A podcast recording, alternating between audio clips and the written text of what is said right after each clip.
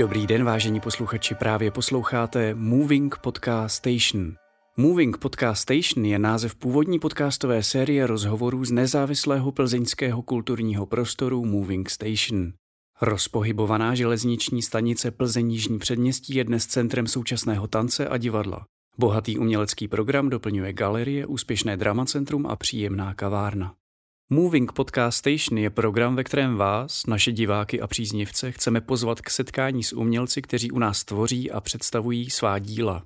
Pojďte se s námi potkat v Moving Station.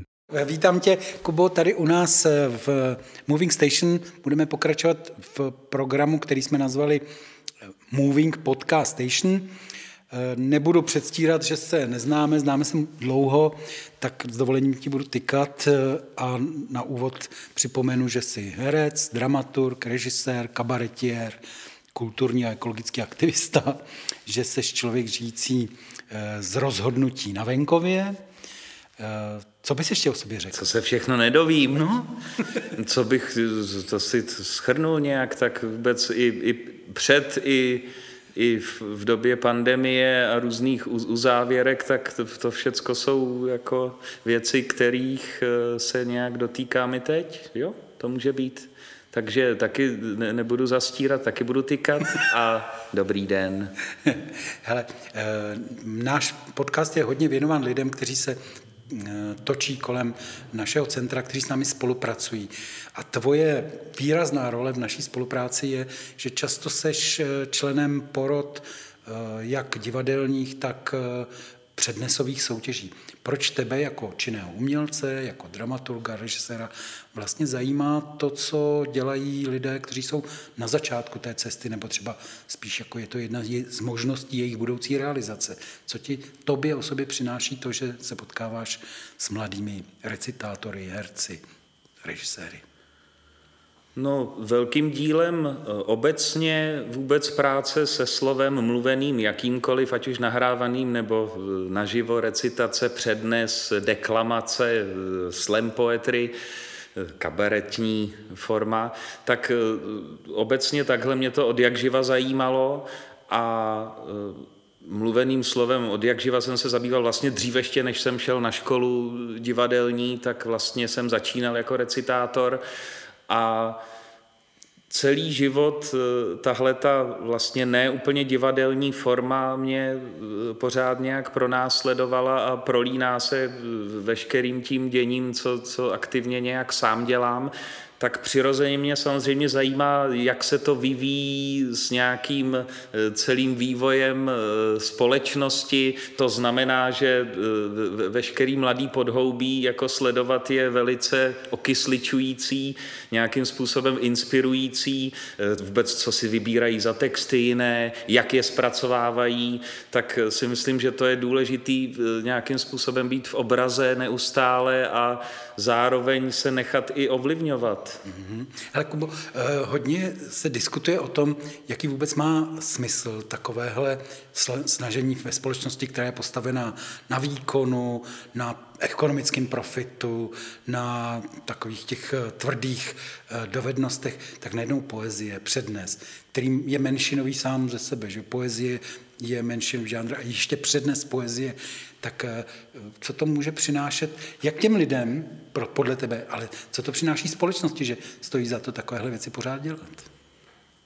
No, eh, možná to může vést eh, k jistému hlubšímu napojení na nějakou minulost, protože než texty vůbec byly šířený formou tištěnou a psanou, tak vlastně někde v antice a ještě před to probíhalo přesně takhle naživo.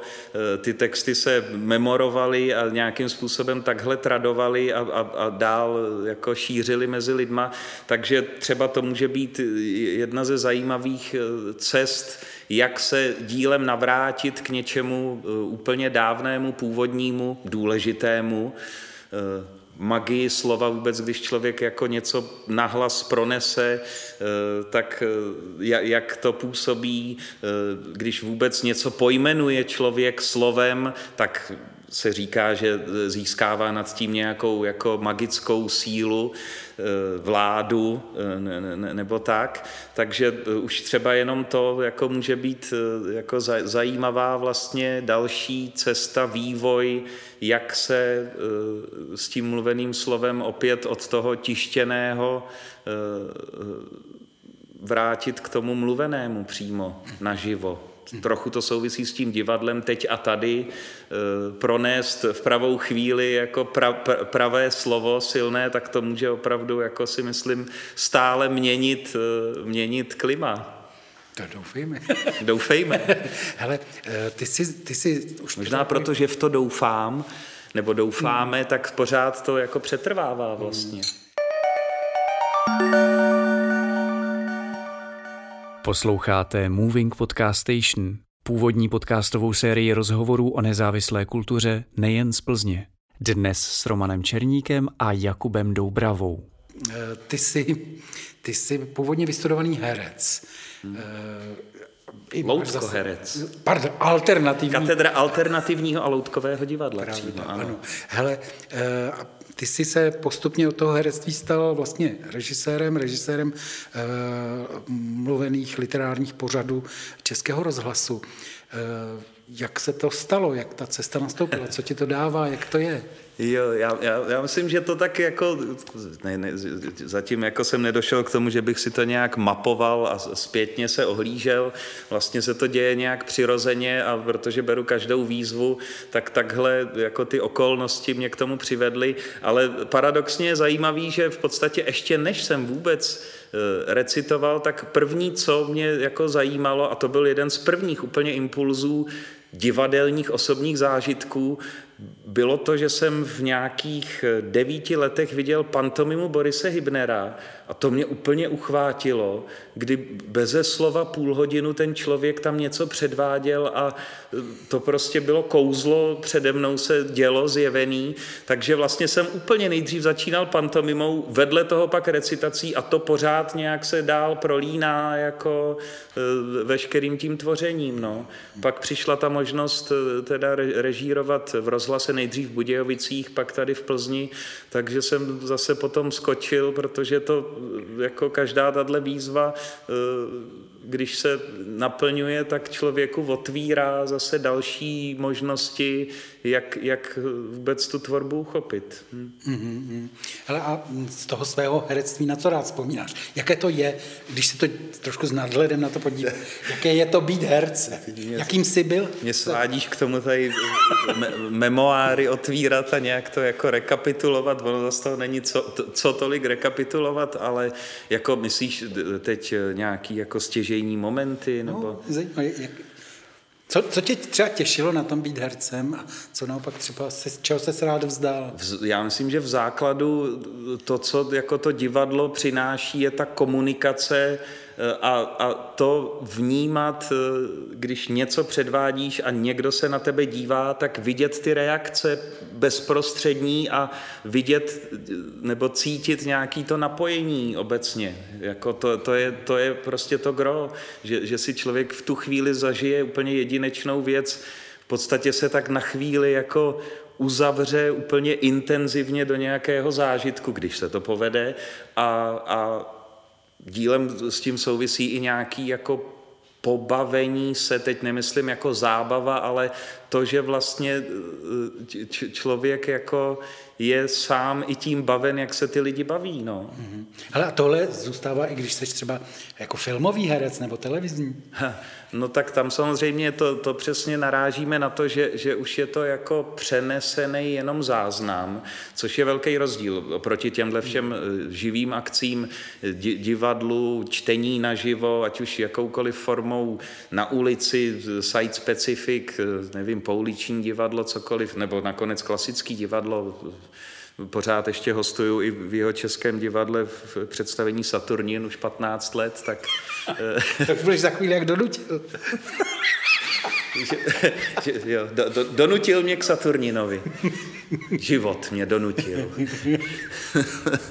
No tak eh, teď jsem úplně zapomněl, co, se, co se stalo. Ten, jo. ten, ten, ten, jo. ten zážitek. Je to posun, je to posun určitě, protože v podstatě jako tím, že se ty věci nahrávají, ten film, když, když se točí, tak je v podstatě spíš formou mi připomíná to zkoušení, ten proces toho zkoušení v divadle. Mm, mm. Ale zaznamenává se a, a pak samozřejmě střihem a dalšíma postprodukčníma aktivitama se z toho udělá nějaký vycizelovaný tvar, tak je to jako už přeneseně a samozřejmě ta zpětná vazba maximálně e, dojde k tomu, že někdo řekne, hele, viděl jsem ten film, bylo to pěkný, tohle mě bavilo, to mě zajímalo, bylo to autentický, nevím jaký, vlastně takový jako zpětný hodnocení, ale není to jako to, že, že by tam přesně byl ten kontakt, ne, není, ne, ne, neprobíhá tam přímo ta komunikace, no. je to zprostředkovaný už. Hmm, hmm, to je dobrý. Hele, a co z toho využíváš, když jsi ten režisér pak? Všechno. všechno od toho pobavit i toho herce, aby ztratil nějaký zábrany, eh, když jako eh, pracujeme na nějakým tom tvaru. Vždycky je to ale vlastně zase komunikace, že samozřejmě člověk, když má text daný nějaký, tak má nějakou představu, proto už si vybral konkrétního herce a ne toho jiného. Takže to je jasný, že má eh, ten režisér představu nějakou, ale vždycky potom stejně dojde k posunu protože ten herec po každý přinese ještě zase odjinut a, a vnese do toho svůj názor, svoji představu, takže je to jako, v tom je vlastně to podobné zase to nahrávání tomu procesu toho divadla samotného, že tam musí dojít k nějakému jako souznění, anebo naopak jasně, může to být prostě eh, navzájem jako vlastně přesvědčování se o tom, jak to má teda ten výsledný tvar vypadat a může to být někdy jako vášnivější, ale v základu stejně se musí dojít k tomu, že ano, tak takhle spolu jsme jako upekli tenhle text eh, do, do, do té formy, té interpretované podoby. Mm-hmm. To je hodně zajímavé, co říkáš. Vlastně v současné době se určitě uvažuje o tom, jestli má vůbec jako takový, takové médium, jako je rádio, rozhlas, jakou má budoucnost, nebo jak to s ním je, když vlastně si každý můžeme natáčet ve skříni nějaký svůj vlastní rádio pořád, dokonce si ho sami můžeme vysílat, že existují tisíce a tisíce internetových rádií, hmm. tak najednou tady je opravdu instituce, máte překrásnou že, funkcionalistickou budovu, jste tam jako tým, eh, má to vůbec budoucnost? má to budoucnost určitě, eh, určitě dílem eh, je, je jasný, že je rozdíl, když eh, člověk, který se tomu věnuje, eh, má nějaké zkušenosti a v podstatě je hlídán dalšími profesionály, tak to jinak ten výsledný produkt asi působí, než když člověk k tomu přijde, že si to natočí ve skříni, byť i to se může dít v rozhlase nakonec teď v té době pandemie třeba některé komentáře, někteří si museli doma natáčet ve skříni opravdu a pak se to jenom filtrovalo, čistilo, aby to působilo jako ze studia, tak to i to se dělo. Ale eh, budoucnost má určitě, tam samozřejmě eh, se posouvá určitě to dneska díky těm médiím, že, že když člověku uteče ten pořád, v ten čas, kdy jedinečně běží, eh, pravidelně, že jo, je vlastně nějaký schéma toho rozhlasu, tak si to může poslechnout zpětně, Eh, stejně omezený teda čas díky různým autorským právům, ale je možný si to poslechnout vlastně jindy, trochu si namíchat jako svoje vlastní rádio z toho, co se tam vysílá tak to je velký posun. Dokonce jako teď je velký boom těch podcastů, to znamená, to je ještě zase krok dál, ale tak na druhou stranu eh, ten rozhlas zase musí reagovat eh, na, na všechny věmy, všechny okolnosti, tak jak se vyvíjí celá společnost a nejvíc možná ty média, jo? nebo teď myslím jako technologie a tak dál, tak to všechno musí mít přirozeně vliv eh, na, na to výsledné vysílání i, a nebo, nebo jako ty formy, který ten rozhlas nabízí. Hele, a mluvíme vlastně o veřejnoprávní instituci, o veřejnoprávním rozhlasu. Hmm. Jak to vnímáš ty zevnitř, tu, tu veřejnoprávnost, nebo čím to je, proč by teda člověk měl platit těch, já nevím, 45 korun Víš, když o tom takhle přemýšlíš, protože existuje zase obrovská škala všech možných jiných rádií a vysílání hmm, a takhle. A tady najednou hodně se o tom diskutuje, že tak Co pro tebe přináší možnost dělat pro veřejnoprávní médium? No tak eh, zaplať pámbu, tak jak to vnímám zevnitř, tak tam vidím spoustu odborníků, eh, celoživotních pracovníků, kteří taky zažili už dokonce různý režimy eh, v tom rozhlase a ruku do ohně můžu dát za ty lidi, že opravdu je to nějaká jako profesionální úroveň, včetně třeba toho, když jako vybírají ta témata a jsou to lidi, kteří jednoznačně mají přehled nebo furt se snaží mít přehled o všech složkách života. Někdo je zaměřen jenom na, na jako umělecký tvary, někdo vyloženě publicista, ale jsou to lidi, kteří jako neustále se snaží nějakým způsobem eh, ten svět jako mapovat a tak teda přinášet to, to jako nejvíc do toho veřejnoprávního vysílání. No.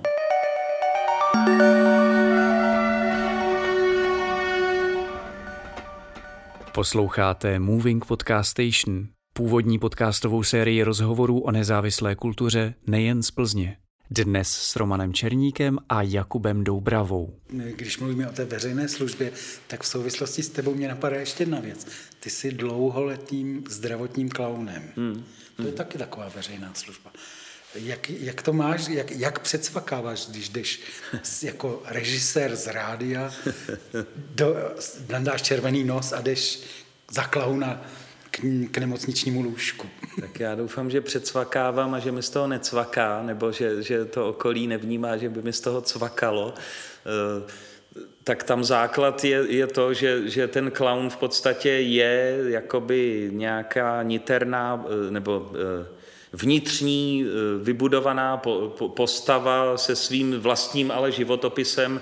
To znamená, že eh, člověk mu, mu, musí znát eh, jako tu, tu míru a vůbec ten způsob, kdy v podstatě se stává tím klaunem a kdy Jistě, že to ovlivňuje jako ve, veškerý další jednání, to je jasný, jo. Ale to myslím, že v dobrým právě, že člověk dokáže zlehčit ve chvíli, kdy je vyhrocená situace, konflikt nějaký, tak dokáže jakoby tam najít v sobě tu další ještě dimenzi a, a předsvaknout třeba do toho humoru, jo. Zlehčit to, protože to je jako, si myslím, zvlášť v dnešní době jako úžasná zbraň, ten humor, jo. Nad, nadhled člověk dokáže tím získat vůbec si ulevit opravdu jako se vším všudy až fyzicky, ale i zejména psychicky, tak eh, to samozřejmě se jako zase zpětně nějak jako prolíná, to bychom dospěli až do jungovských eh, rovin vědomí a nevědomí, ale je tam jednoznačná, jako v podstatě jednoznačný spouštěč je ve chvíli, kdy člověk jde klaunovat, nasazuje si ten nos jako nejmenší masku světa a stává se tím klaunem. Takže pak to všechno jako funguje jinak. No. Hmm. Vlastně zdravotní klauny, klauní v České republice si připomínají 20 let existence. Je to tak letos. co to, jak, to je, jak to je možné, že taková organizace vůbec funguje, tak 20 let funguje. Střídají se tam klauni, ty jsi tam eh, poměrně už dlouhou dobu. Eh, co ti to dává, co ti to přináší a co to může nabízet těm lidem, ke kterým přicházíte. No je Jak to, to zažíváš? Je to možné jedině tak, že jsme dokonale propracovaná mafie. no samozřejmě máte červený nosy.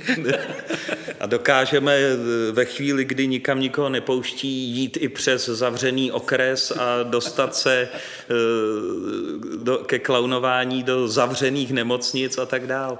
To je pravda, viděl jsem nějaký záznam z plošiny dokonce. Z plošiny, když to nejde dovnitř, tak za oknem na plošině, jako to samozřejmě samozřejmě ta, ta invence je bezbřehá, ale tak to je to překračování e, nějakého toho jako pevného světa tím humorem, mm. nabourávání vlastně stereotypů obecně, ale je to, je to určitě tím zase jako základ je zase jenom komunikace jednoho s druhým a zároveň komunikace pak uvnitř vlastně to, toho celého združení zdravotní clown, e, tak je, je, to, je to určitě velká zásluha toho, že ty lidi opravdu neus... třeba v té pandemii, my jsme vlastně dobře, když jako na jaře proběhlo to, že se všechno zavřelo a byla to úplně nová věc, tak ten měsíc v Dubnu, teď jsme třeba měli celorepublikovou online eh, konferenci eh, tříhodinovou, kde jsme si to vlastně mapovali zpětně, tak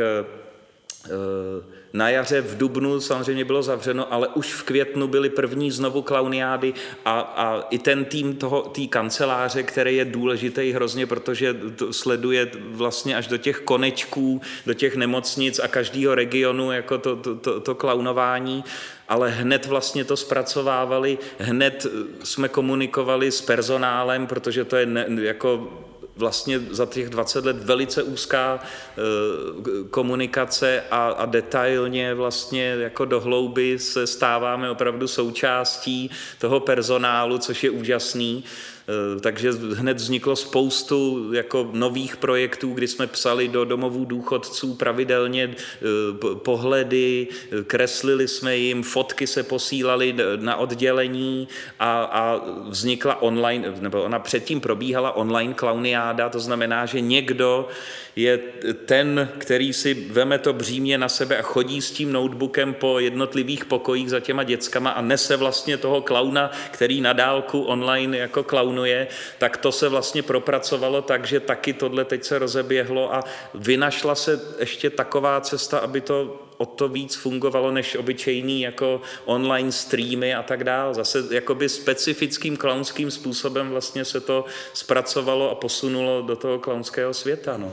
Mm-hmm. Takže je to, jako si myslím, dílem zase neustálá sebereflexe, neustálý vzdělávání se, ať už teoretický přednášky s odborníkama, tak i v tom oboru klaunství, dovedností, furt jako vlastně na sobě pracujeme tak jak by obecně vůbec umělec měl, no. Mapovat ten svět a skrze sebe nějakým způsobem přetavit to, to důležitý, přefiltrovat a otočit v to přesahující nějak, jako, co, to, co jako může člověka blažit a e, přinést mu buď ule, ulehčení, nebo úlevu, nebo nadhled v podobě toho humoru, anebo nějaký přesah e, další. Jako, no. Posloucháte Moving Podcast Station, původní podcastovou sérii rozhovorů o nezávislé kultuře nejen z Plzně. Dnes s Romanem Černíkem a Jakubem Doubravou. Kubo, ještě mám jedno téma, který mi připadá taky důležitý a vlastně se ho, chci se tě na to zeptat už dlouhou dobu. Ty jsi člověk, který vyrostl ve městě, vyrostl si v Českých Budějovicích, studoval si v Praze, nějaký, pobýval jsem a odešel si na venkov. Pauza. Mm-hmm. Rozhlasově, aby to nerušilo. Tak a můžeme pokračovat. A co ti přináší odchod na venkov? Jak to bylo s rozhodnutím odejít na venkov? Na Šumavu. Jo, jo. Tak eh, to samozřejmě eh, souvisí s tím, že jsem leta letoucí byl skautem, takže v Šumavu už jsme brázdili v, jako v, možná v deseti letech na, na kolech a pěšky a hráli jsme si na pašeráky a tak dál ale taky jsem eh, celý víkendy trávil u babičky na vsi, u Strakonic, celý prázdniny, takže jako to, to venkovské prostředí mi nebylo cizí, naopak jsem jako cítil nějakou vnitřní potřebu jako se tam eh, ať už kamkoliv, to jsme vůbec nevěděli samozřejmě, ale magnetem nás to přitáhlo tam, kde jsme, pár let už tak eh, jsem to prostě cítil jako nějakou potřebu většího vztahu eh, k přírodě eh, a, a vůbec jako najít si to jedno místo nějaký, jako takovou kotvu, kde vnímáš jednak ten roční cyklus, ale i každodenní, že dneska ten měsíc je tamhle a zase to souvězdí a to počasí, jak se mění, tak to beru jako, jako dobrou zase součást toho nějakého zkoumání toho celého světa. No. Mm-hmm. A, a zároveň samozřejmě díky tomu, že hrajeme a jezdíme a máme pohádky, takže jako teď samozřejmě ne, ale, ale pendlujeme dost, tak je to jako ten přístav, kam člověk jako se navrátí a, a má jako to jedno místo, odkud zase může vyrazit, kočovat. No. Mm-hmm. Je Šumava pro tebe sama inspirací? No velkou, jasný. Čím dál větší vlastně, jo. Člověk taky, protože je to tak jako hlubiná věc. Dovedu si představit, že asi kdybych byl blízko jezerek, tak to můžou být jezerky anebo jeseník, ale tak jak se říká, že jako určitý barák někoho přitáhne tím, jak je postavený a, a že, že ně, jako někomu přesně sedne, tak rozhodně i určitá krajina jako někomu je blízká.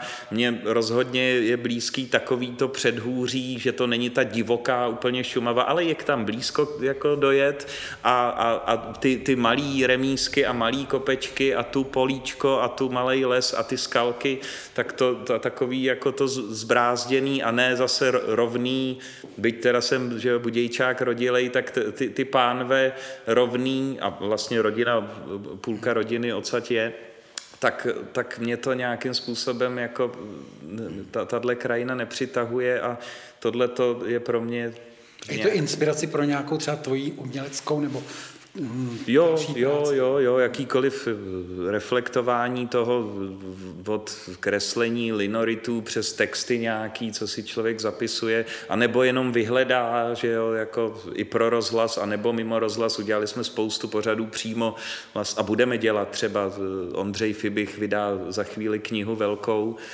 putování, teď nevím přesně, jak se to jmenuje, putování Šumavou, možná dokonce tak, takový napůl poutnický, napůl rozjímající, meditativní kniha, spoustu osudů zase v tom jako zaznamenaných a právě poeticky nějakým způsobem uchopená ta Šumava eh, jedním svébytným básníkem.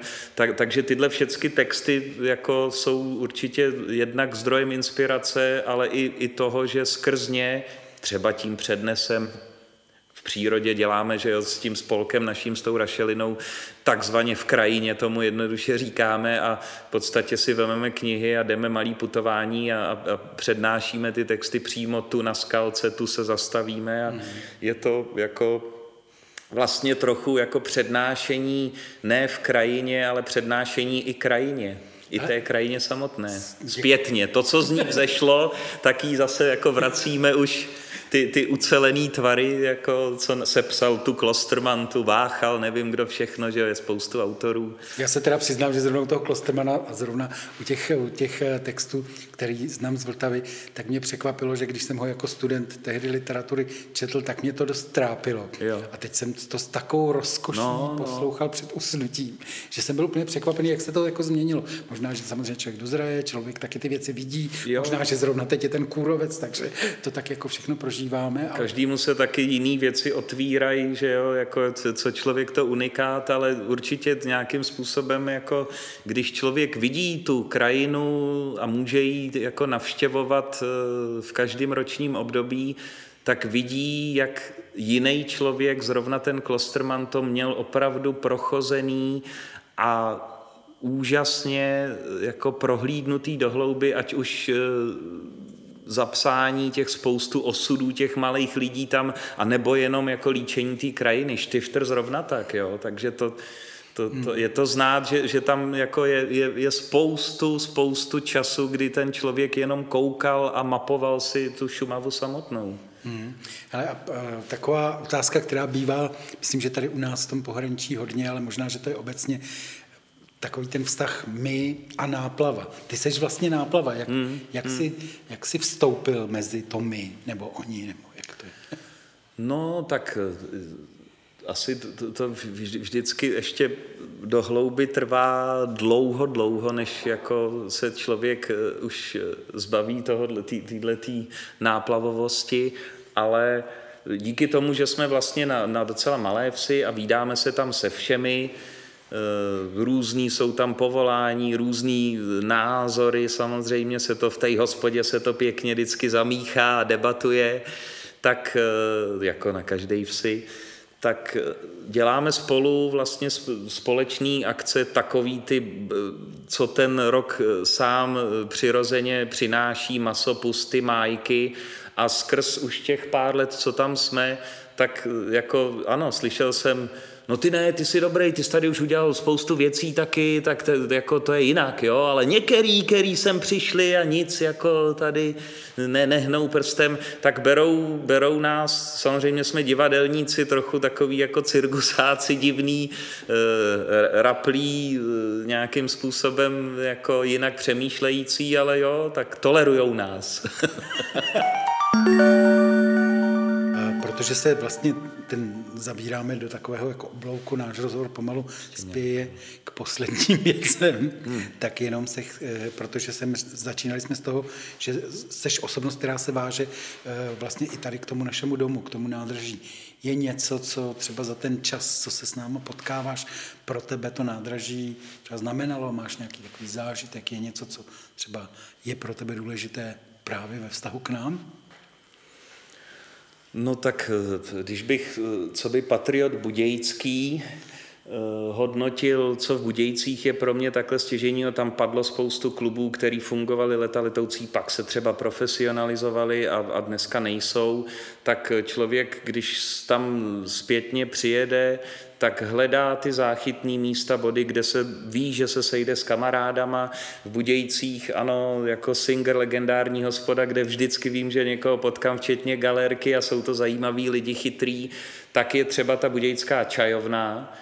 A v Plzni pro mě to jako ta, ta, ta, to moving station od jak živa bylo, protože taky jsme tu vlastně v různých rolích fungovali a taky jako vlastně sleduju rád ten vývoj, který od těch úplných jako undergroundových, eh, špinavých v podstatě akcí, stejně hodnotných jako, jako teď, co se děje, ale jak se to jakoby vyvinulo a, a v, v mnohým podstatě dneska už je to jako instituce hodnotná tady jiným kulturním institucím zcela, že jo, jako i tím rozsahem, tou náplní, tak je to třeba takovýhle místo v Plzni rozhodně pro mě, kde jako Vím, že když půjdu, tak za prvý potkám jako zase nějaký kamarády a budou tam programy, které jako vím, že mě budou zajímat a že, že jako se to trefí, ať už divadlo, koncerty, nějakým způsobem přednášky, přesahový, takovýhle jako projekty, tak, tak vím, že jako to, to je eh, to místo, kde, kde jako se to, ta komunikace zase proběhne v podstatě, jednoduše řečeno. Víš, jsi to byl poprvé? No to nevím už. Jo, možná jo, když jsme hráli Krtka, Jirka Havelka, režie a hráli jsme ještě na škole eh, představení Krtek a neb historky z podzemí. Jo, jo, to je pravda, to je pravda. na schodišti. to hráli tak ještě. A to, to, to samozřejmě dál, ale tohle bylo asi poprvé úplně. Ano, ano. Jo, jo, jo, to si pamatuju, no. No. no, tak to už je tak. Tak jo, tak uh, jestli chceš něco ještě vzkázat našim posluchačům a nám. Vydržať. Vydržať.